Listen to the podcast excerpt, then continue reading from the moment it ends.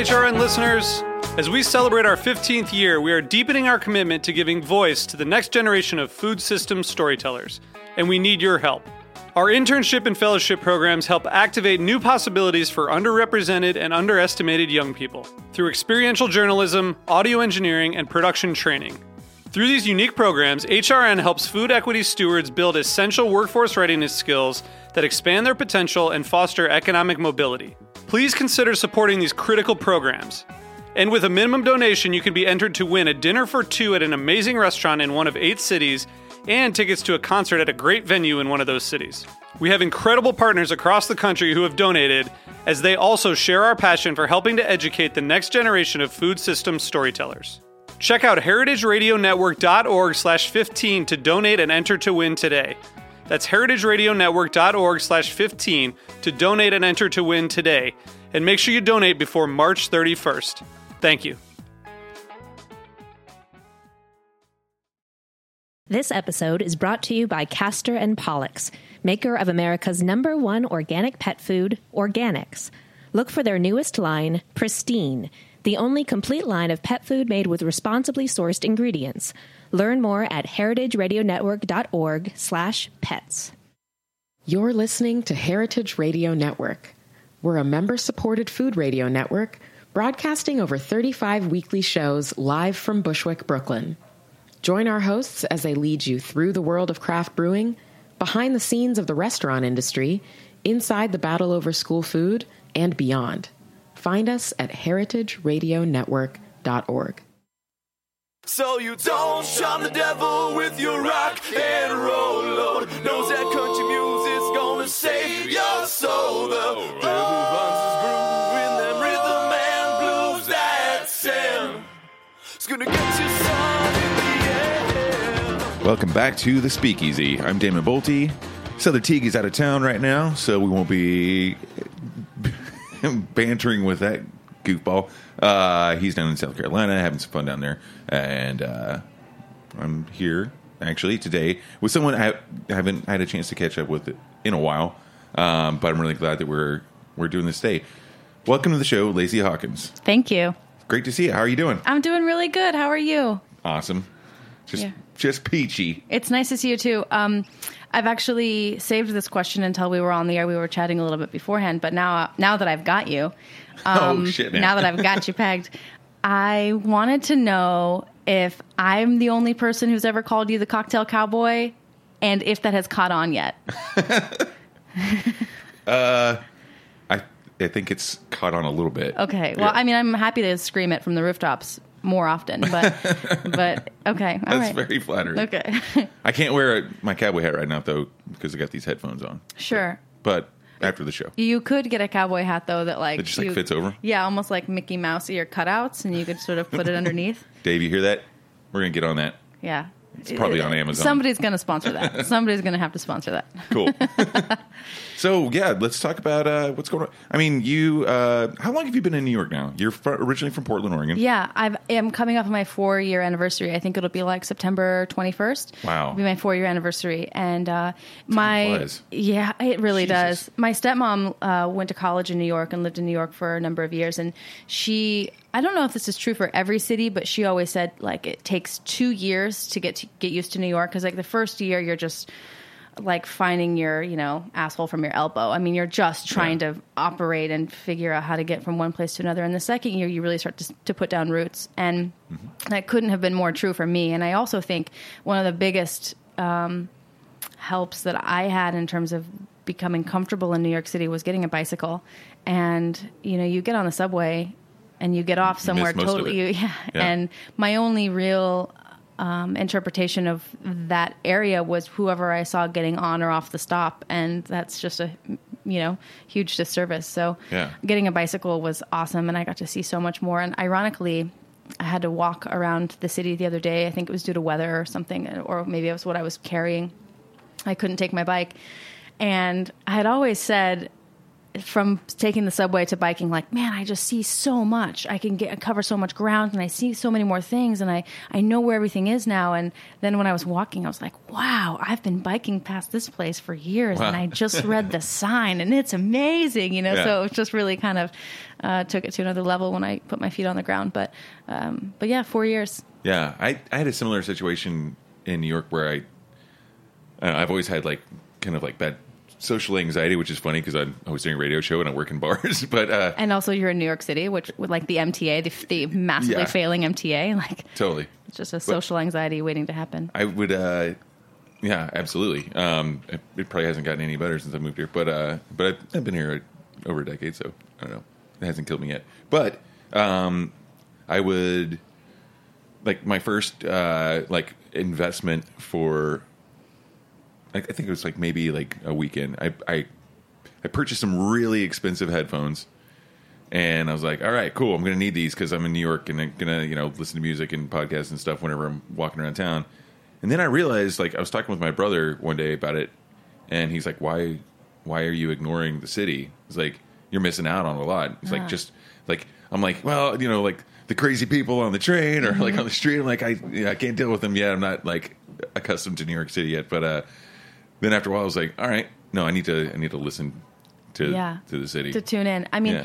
I also think it's kind of dangerous when you tune everything out. Yeah. I mean, I like to know, I like to keep my eye on the crazies. Yeah. And I, I have this device for when I'm riding my bike. It's basically like a speaker that Oh, I'll, yeah, yeah, that I'll clip onto my collar, Yep. so I can hear music and skip songs, and it'll play directions for me too, and I don't have to look at my phone, and I can still hear all the sur- the surrounding traffic, which is great. Um, Speaking of your brother, actually, I think right when I had moved here, uh, um, I, it, it was at Prime Meats. I'm 90% sure it was at Prime Meats. And I had just moved to the city. I was sitting at the bar, I mean, like having a drink or having some food or something. And I looked to my left, and it was you or him. I have no idea. and I kind of looked to my right, and it was you or him. I had no idea. And I and there was a mirror in front. That's why I think it might have been Prime Meats. There's a big mirror Yeah, back yeah. back backyard, right? And I was just like looking at both. I mean, I was kind of confused. Like, is this an optical illusion? Like, there was just a little bit too much going on. And I did it one more time, and I think it was you. You're like, yeah, we're like the the male version of the mixed sisters. I think it was you, and I was like, cool, cool. I had never met you guys before or anything. I think that was the only thing you said to me. But uh, I was like, wow, so many, so many twins. That's funny. Man. Yeah. Um, yeah, lot, lot of twins. Um, wait, okay, so let's talk about that. Like you, so you were working at when you first moved here. You you moved here one day. Like the second day, you interviewed at both the Nomad and Clover Club, and then by the third day, you were hired at both of them. Yeah. right. Yeah. I. That's insane. Like it's i mean it's insane and getting those jobs both at the same time and learning both of their cocktail programs which are so vastly different and also very thorough w- my brain was melting i mean it, getting those jobs was 95% luck and 5% timing p- period I, I was coming from Portland, Oregon, where I really felt like I was a big fish in a small pond, and then I moved to to New York and realized, oh my god, I know absolutely nothing, and like put your head down and shut your mouth and just learn, which learning is great. Putting my head down is fine, but shutting my mouth has always been really hard for me to do. So, um, yeah, I, I really, New York has always been very, very good to me. And people talk about sort of like these horror stories of New York and how it's can be such a hard city and chew you up and spit you out. And I've never had that experience. It's always been very good to me. And I, and I've always said I'll stay as long as it keeps being so good to me. And it is. It's I've, I found the love of my life here. I have an amazing job. I, I learned more than I ever thought I could behind the bar. I have great friends and um, and a wonderful place to live but but the first three months or so I was here, I was like sleeping on top of my clothes and underneath my clothes at the same time because I I didn't have time to find a, a bed, and I also was I didn't, I'm not a naive person. I considered myself to be very street smart, but I didn't realize how how used to my life I was in in Portland, Sure. and I kind of think I thought, oh, I'll just move to New York and I'll live the same life, and you just you just can't. don't, It's- and so one um, of a kind. yeah, it took me it took me a while to figure out how to operate in New York, like Sure. where to get my groceries and where to get my mattress and how to your laundry, how to you know, do laundry, everything. all Yeah. these things, right? That that were so easy for me to handle when I was in Portland because uh, Because you had a garden in your backyard and you had a washer and dryer exactly, in your house. exactly, Yeah. Uh, and every place does, yeah. Um, and everything there is so aesthetically set for you. I mean, I think, you know, I had a huge, huge uh, culture shock when I moved to New York. I did not know how white Portland was. I really didn't, and I Yeah, and and I grew up around people of color and still didn't know. And it wasn't until I moved into Crown Heights. uh, Which is uh, you know the the part I live in is just right on the border, Crown Heights and Bed Stuy, and and really had to be uncomfortable with my whiteness and that was really good for me. And i highly recommend that every white person at some point in their life is in a position where they are the minority because it really made me recognize how much privilege i had had.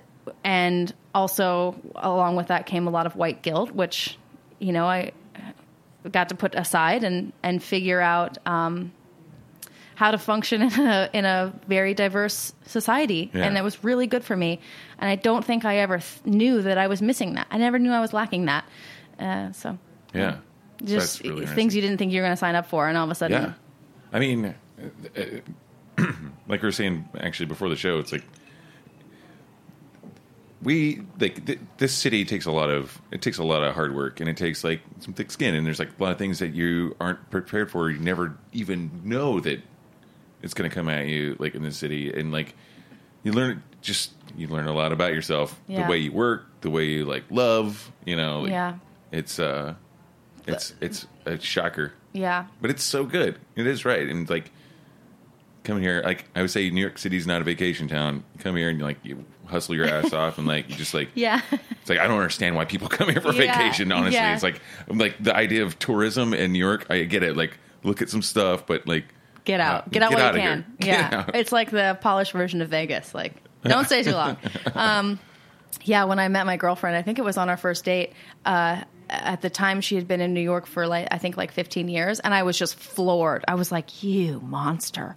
what are you doing here? You you just must love torture. Like why you're just you're not supposed to be here this long. You're supposed to come in, get your nut, get out, right? Like come in, somehow make yourself into a diamond and then get out before it's too late. yeah. Uh and yeah, now she's going on, I don't know, like 17 or 18 years, so and I'm here, so yeah.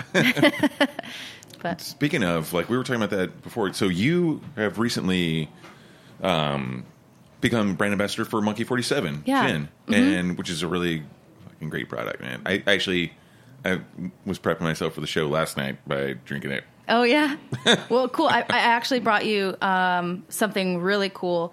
So the Monkey Forty Seven is distributed in 500 milliliter bottles in Asia and Europe um, and South America, but in the U.S. it's in 375 milliliter bottles.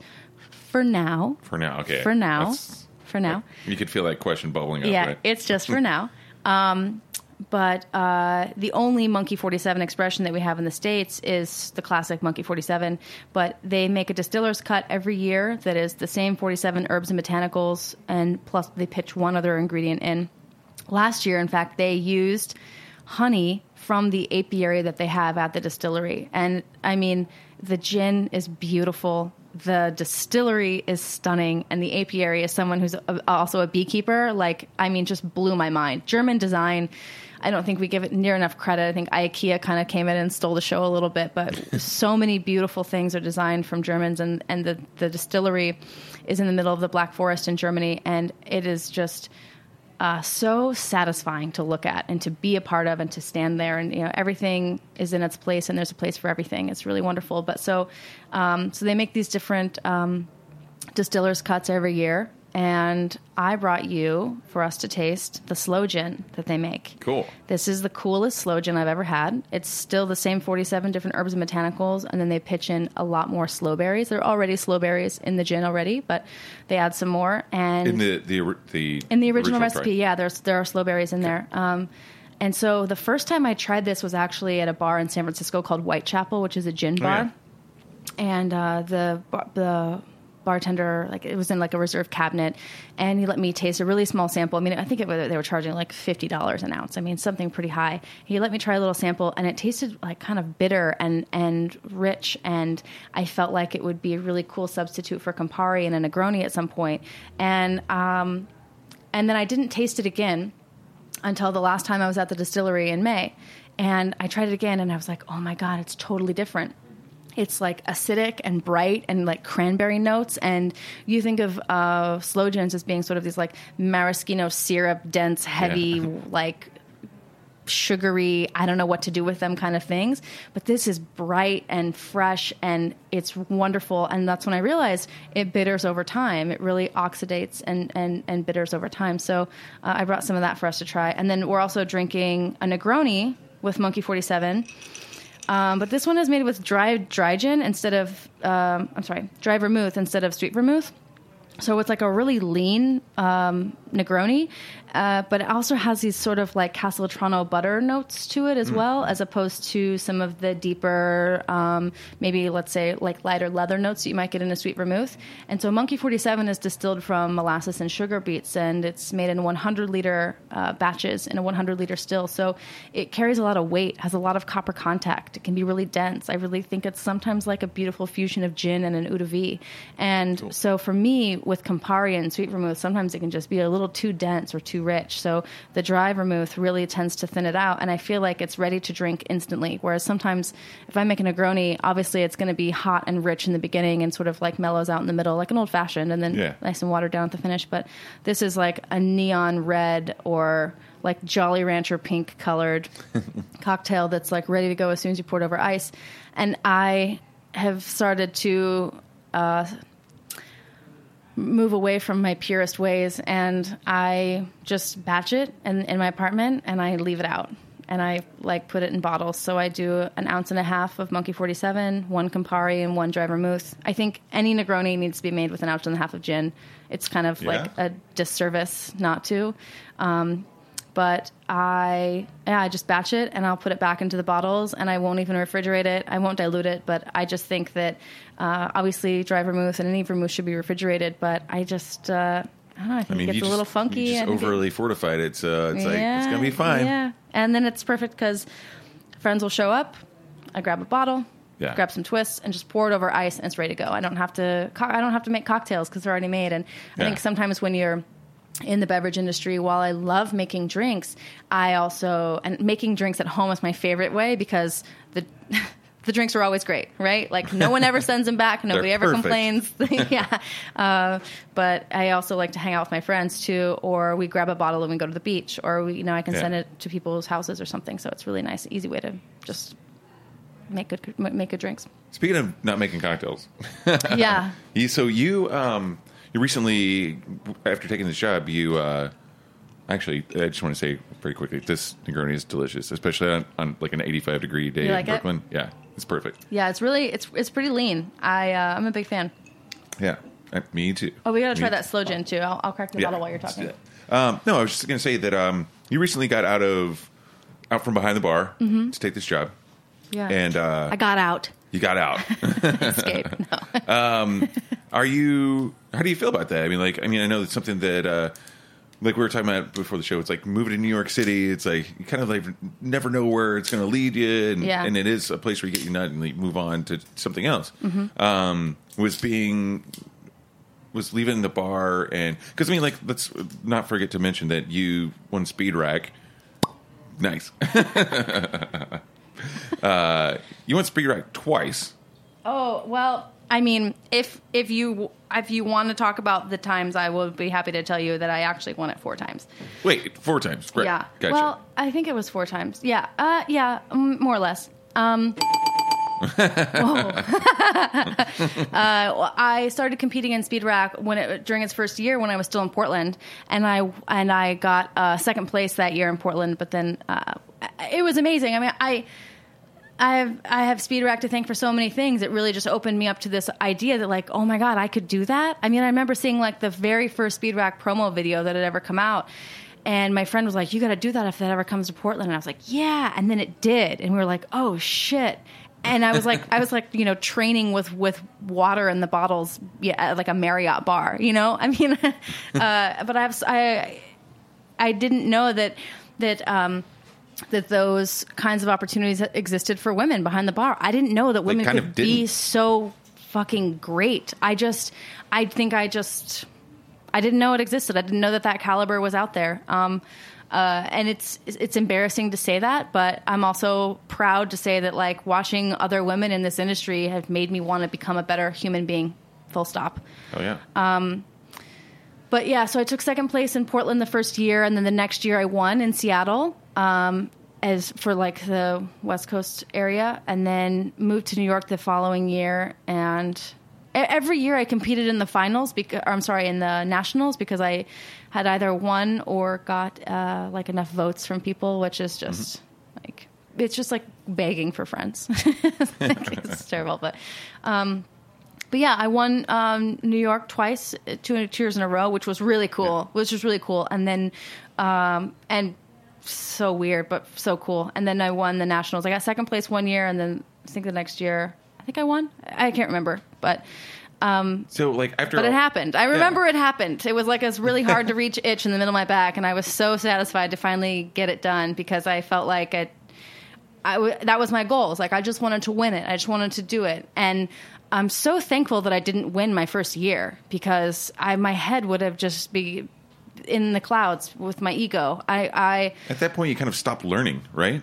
You think like like once you hit a certain level, then you're like, then you kind of like, all right, yeah, like your ego kind of takes over. Then you're like, you're kind Yeah. of unaccepting of like new knowledge of like, Yeah, I mean, well, I think in the first year that I did it, I think I would have just thought I'm such a hot shot. Yeah, like, oh, I don't need to learn anything else. I don't need to do anything Yeah. else because I would have felt so good about my own position. But the reality is, is that wasn't that wasn't true. And I, um, you know, I think that speed rack is not real bartending at all. It's not. I mean, you're on like a catering. competition it's- bartending. it- yeah, but it also.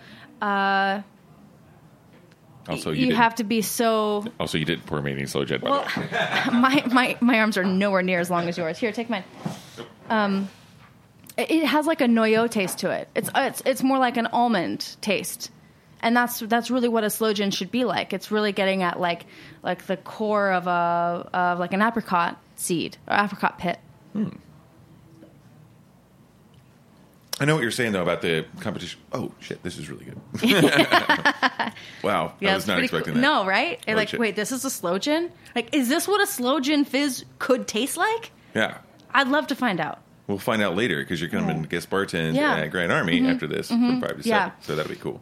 But um, yeah, I mean, like the the bartending competition thing. It's like you know, it's weird to me because like when I yes, it is it is very like very cool, but like it's not it's not the full thing. No. And like like if I like I've I've watched you in Speed Rack like a couple times, and uh, it's been really awesome because I know you personally, and like I, I come to see you at Clover Club, and I've seen you at Nomad, and like that's I'm like that's my friend, yeah.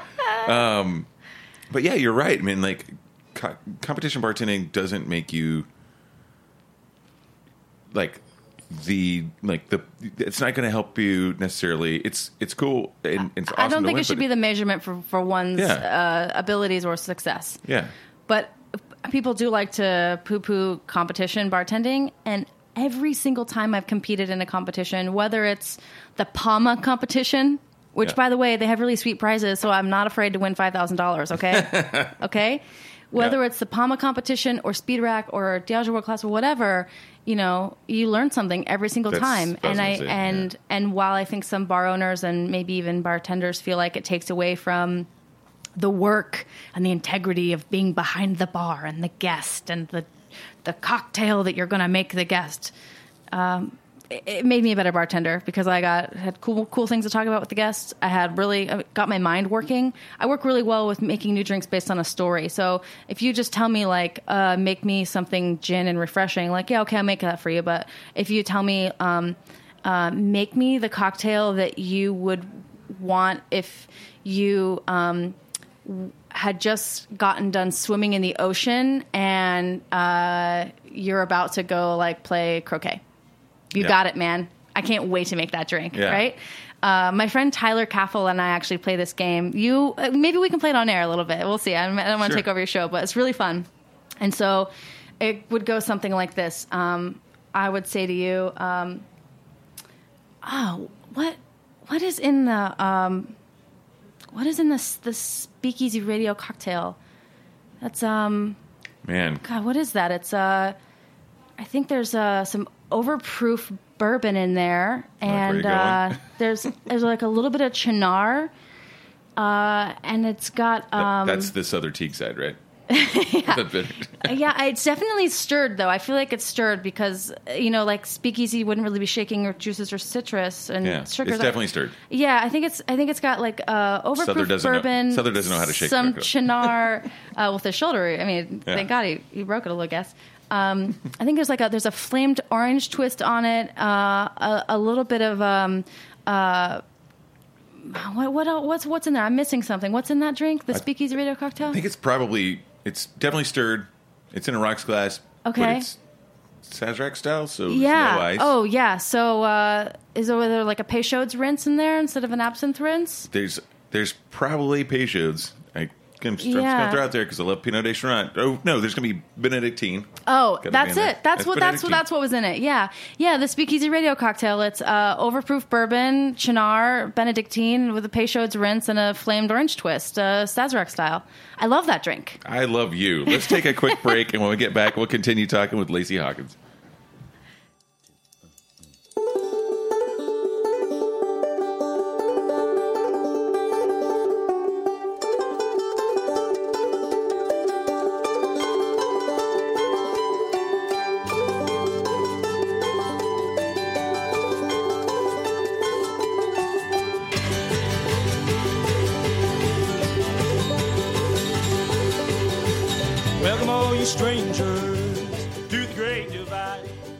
Episode is brought to you by Castor and Pollux, maker of America's number one organic pet food, Organics. You put a lot of care and thought into what you eat. After all, you're a food radio listener. That thoughtfulness goes hand in paw with how you feed your pets. Purposeful pet food doesn't happen by accident. Castor and Pollux scours the earth to carefully select the best organic and responsibly sourced ingredients. New Pristine from Castor and Pollux is the only complete line of pet food made with ingredients that are responsibly raised, caught, or grown. Feed your dog or cat the new standard, like grass fed beef, wild caught fish, and vegetables grown without synthetic fertilizers or chemical pesticides. Pristine from Castor and Pollux. Purposeful pet food. Learn more at heritageradionetwork.org slash pets.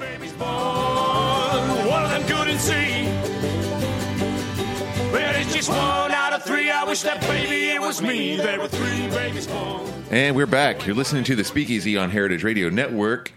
And today in the studio we have Lacy Hawkins, and I'm so I'm so fucking excited to have you here. It's pretty cool. Great. I'm having a great time. I'm having a good time too. Cool. Um, so uh, yeah, we were just talking. We, man, we've we we should like you know what? Souther's out. Souther's out. You're my new co-host. All right, I'll do it. We just had too much to talk about. So there Sorry, could be our Souther. first guest.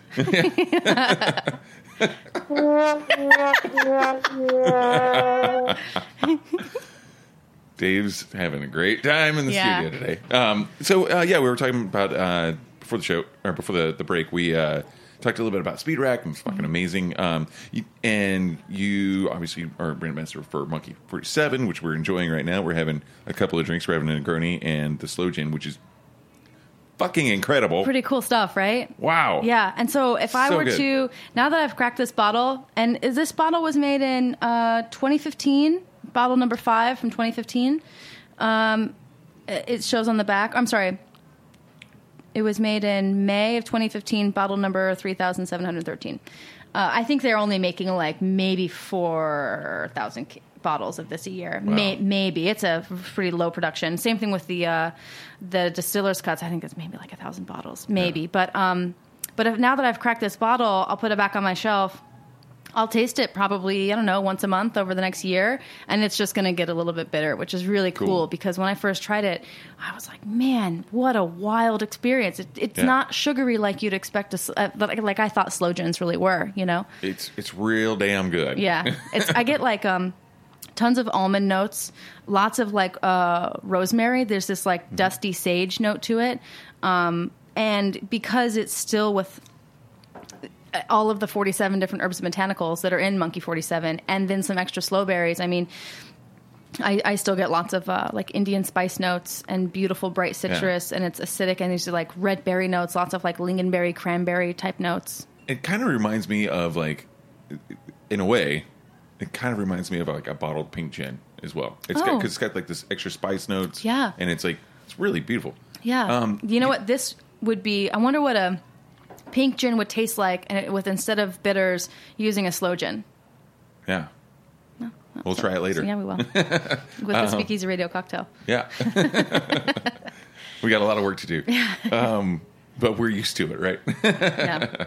Um, so I just thought of something. So I my first experience with Monkey 47 was about I want to say it was like 5 or 6 years ago. When it did it come into the states? First It came into the states like almost three years ago, exactly. Okay. Yeah. So it was about five or six years ago then, uh, and it was at was when I was working at Prime Meats, and a couple of my regular customers who lived in the neighborhood, they brought me a bottle. Yeah. that They when they were traveling. That would make perfect sense. I mean, Prime Meats is Alpine AF. Yeah. And Monkey 47 is made, you know, like pretty close to France. So, Yeah. Yeah. So they yeah they brought me a bottle of Monkey Forty Seven. I was like, I I think I'd like seen something about it like on I don't know social media or something, but I d- had no idea what the fuck it was.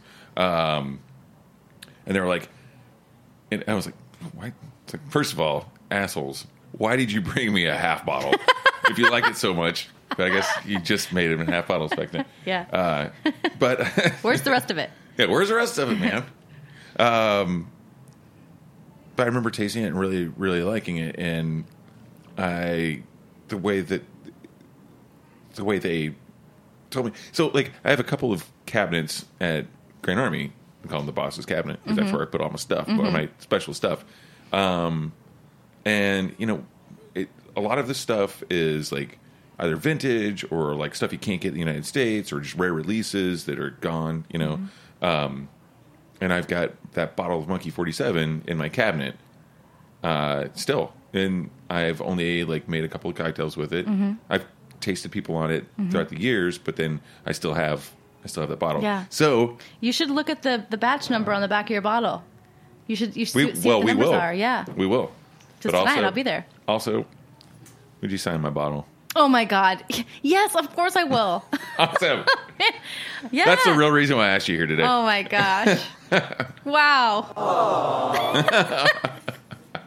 I don't. I don't know if that's gonna uh, help out with the value. I might take it down a notch. or no, but- come on, whatever. But yeah, man, that's super cool. Actually, I have a couple bottles signed by the founder as well. So Cool. I love that stuff. Me I too. love that stuff. You, you know, someone signs the back of your bottle. It's just a story. You look at it later and you're like, oh, remember that time we were in the studio with Lacy interviewing her, and I asked her to sign my bottle, and she did. yeah, Yeah, That's cool. That's cool. So yeah, let's talk. Let's talk more. About, sorry, that I got a little gushy there for a second. um, yeah. So okay, you've been you've been rocking this brand for uh, less Since February first. Yeah, Yeah. okay. Yeah. So or February second. I mean, I think February first was my last day at Clover Club, and um, you know, making a transition into uh, the more corporate side of the industry, which is what I'll call it, being on the working with a brand, uh, and especially being full time. Uh, I don't think that's a decision that anyone should ever make lightly, or or uh, it's something that takes, I think, a lot of thought and time and care because you. My biggest fear in terms of working with a brand would be that I would lose my own clout, my own momentum, and my own brand by working with another brand. Um, and if you find the right brand to work with, that doesn't happen. You both elevate yourselves. You, you Sure. your brand elevates, and the brand of whatever product you work Rising on elevates. Uh, yeah, and and um, uh, if it's something that you really love, it's an easy job to do. I mean, I, I really love this gin. I, I think gin is timeless and classic, and I can I feel feel like any cocktail can be made with gin.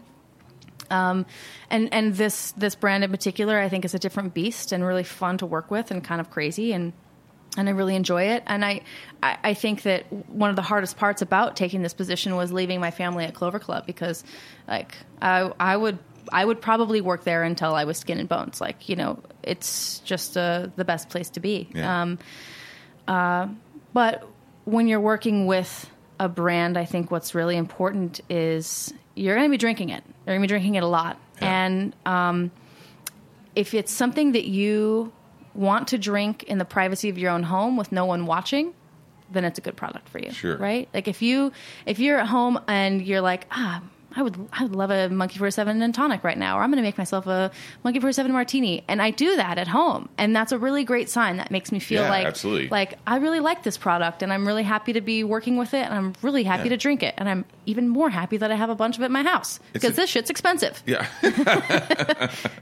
that's it's true though. Um, it's a difference uh, between it's you owning the brand rather than the brand owning you. Yeah. you know, and Yeah. that's that's you being in a position of like th- understanding that you made the right decision. Mm-hmm. It's based on like d- you know, like it's funny because I I want to I want to tell this to a lot of our like kind of like newer bartender listeners, you know, people who are that think that like brand ambassador work is just fun and games, and you have an expense account, and you get to party all the time. It's like, yeah, you you have to be out and about and doing all stuff and championing your brand, um, but it's it's a profession, and it's a professional. It was a professional move for you mm-hmm. to move into this side of the industry mm-hmm. From being behind the bar. Yeah. correct. Yeah, yeah. I think that's really you to take- wise. you can't take it lightly, right? No, no. I think that's a a really wise for you to co- sort of touch on um, maybe some folks who might be newer into the industry. I think that that brand ambassador work tends to be uh, glorified a little bit. People are like, ah, they've got the they they just get to party all the time, and they they have that that, that credit card. Everyone loves the looking at that credit card, but like what you don't see is that there's a budget. And you don't get to just spend money willy nilly. Like you only spend certain money, and I only spend certain money at certain places. And um, that there's uh, every month there's always some sort of like panicked moment where I can't find a receipt or that I forgot to take a picture of it. And that's that's um, you are and one of the biggest things I, I realized when I took this position was that I didn't fully understand that when I was not behind the bar, I wasn't working. I, Right. Once I took this job, I realized, oh my god, I'm working all the time. Like my inbox, my email.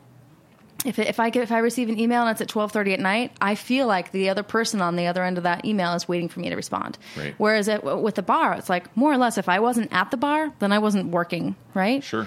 Um, and so that was something was that I would just feel like I was working all the time.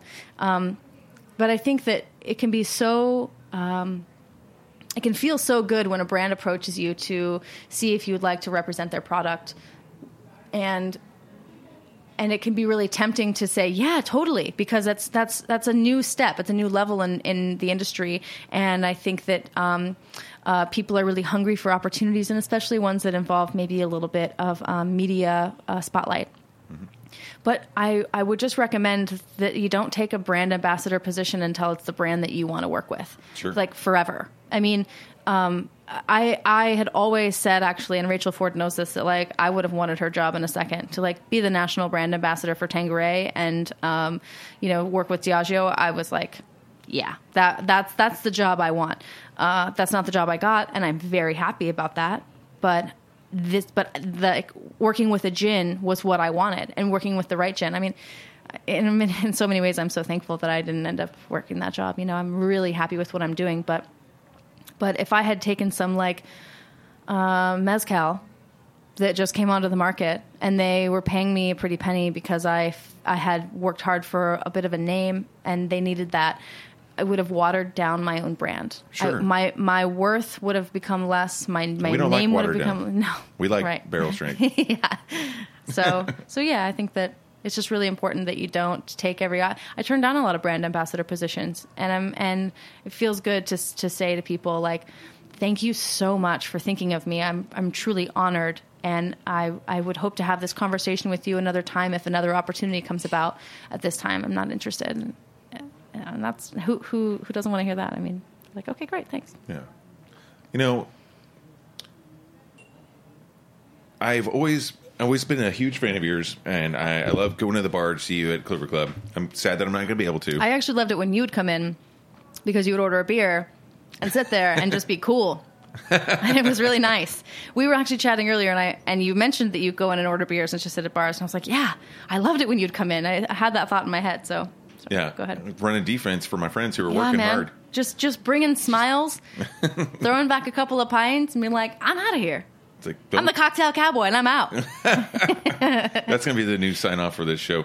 Um, but uh, no, seriously, like I, I, I just your very speedy trajectory and like the fact that you've made so much happen and you've inspired so many people and been a great mentor to other bartenders is it's incredible. You've done it in such a, a short period of time, and I'm really glad to see that you've gotten where you are and you're working with this brand. And I'm, I'm, you know, it's just, I'm just, I'm just happy to hang out with you. Thanks. It's been really nice, actually. We got to have a little lunch before this, and both of us were like, "Man, we need to hang out more." Well, It was we, nice to hang. we are going to hang out a little bit more after this Yeah. because you're going to come and uh, throw some drinks Yeah, together yeah. at uh, with Monkey Forty Seven at Grand Army. Yeah, so um, uh, we're just doing like a little happy hour pop up at Grand Army, and I mean, uh, Monkey Forty Seven currently on the market is a fairly expensive product. I mean, I think that you can find a gin and tonic anywhere between like sixteen and twenty four dollars, and a, a more um, elevated cocktail from like twenty five to thirty six. So it's it's not a, a, a well gin right now Sure. today, but um, but we're going to put it on the happy hour menu at Grand Army, so you can come in and get you know uh, Monkey Forty Seven cocktails for like I don't know twelve bucks, Yeah. which is great. And so we're going to do some gin and tonics with uh, a little bit of lemon juice and a grapefruit twist. The only citrus that's used in Monkey Forty Seven is lemon and grapefruit. And it's fresh citrus; it's not dried. So uh, I just I think that it makes a beautiful gin and tonic. Uh, making some bees knees because I love a bees knees. That's like Yeah. probably one of my all time favorite drinks. I love you- a bees 'cause you knees. love honey. and I do, and I do. and then uh, doing some uh, Monkey Forty Seven Gibsons. Uh, Cool. Have you have you heard of Filthy Garnish out of Miami? yeah. Okay, love those guys. And they made for us custom Monkey 47 cocktail onions based on the 47 different herbs and botanicals. And they're, they're bright and they're crunchy and they're savory, like um, lots of black pepper and coriander and sage. So we're going to make some Gibsons with those and kind of uh, release a little bit these cocktail onions that no one can buy and no one can get unless you, unless you're cool with me. So Cool. yeah, I'm cool with you. Yeah, super cool. yeah, Um, well, that's awesome. I can't wait. This is going to be so much fun. yeah. Um, yeah. So, well, I guess we should pack up and head over there. oh my right? God, is it time already? Yeah. Wow. Yeah. Let's do it. It is. Okay. Um, All right. Well, Lacy, thanks so much for being on the show. I, and uh, again, like, I'm I'm excited to see you behind the bar. yeah, I'm excited to be there. Can can we do one thing really quick before we leave? Yeah, sure. So uh, Roberta's is like uh, offering nutcrackers now. Yeah. and we have this nutcracker in front of us. And again, don't mean to put you on the spot, but I wanted to know what your nutcracker saying would be. If you're walking down the beach with like a rolling suitcase full of nutcrackers, what are you saying? Oh my god. do, Uh, do you want me to go first? yeah. Because I've thought about this. Uh, I would probably be like, Nutties, get your nutties, nutcrackers, get your nutties, nut, nut, nutcrackers. and then there'd be some dude behind me. I'd be, I'd be out there taking the money, and some dude behind me would be pulling the, the guy, like, you know, handing them out to people. I'd probably just be saying like, "See it, hell, motherfuckers." you want to try some of this? Yeah. Wait, you mean? I guess that's what I would say when I was drinking it. So, Well, that's good. yeah. Yeah. I would drink that on a beach. Nutcrackers, like, the a, a buzz off a nutcracker is better than anything that I would bring, that anything alcoholic I could possibly bring to a beach. I'm waiting for that nutcracker guy because the buzz you get off a nutcracker is like you're floating. It's the best. This is very good. Yeah. I'm glad they didn't make it too fancy. No. No, that Nut- definitely Nutcracker tastes like not be fancy. 100% tastes like Dole canned pineapple mm-hmm. juice. And not the little cans, but the giant one that you're like oh, sticking yeah. a knife into to like crack it. yeah. Totally. Thanks for thank you for entertaining me there. This has been one of my favorite shows to date. Um, all right, so let's pack up and uh, head over to Grand Army Sounds and make great. some drinks Let's with do it. Monkey 47. Thanks again, Lacy, for being on the show. Um, I, I, we can drink that nutcracker on the train, I think. Yeah. anyway, so uh, yeah, that's it for the Speakeasy this week. Um, tune in to Heritage Radio Network for many more programs like this one. Until next week, I'm the Cocktail Cowboy, and I'm out. Yeah! Cheers. Yeehaw! So you don't shun the devil with your rock and roll, Lord. Knows that country music's gonna save your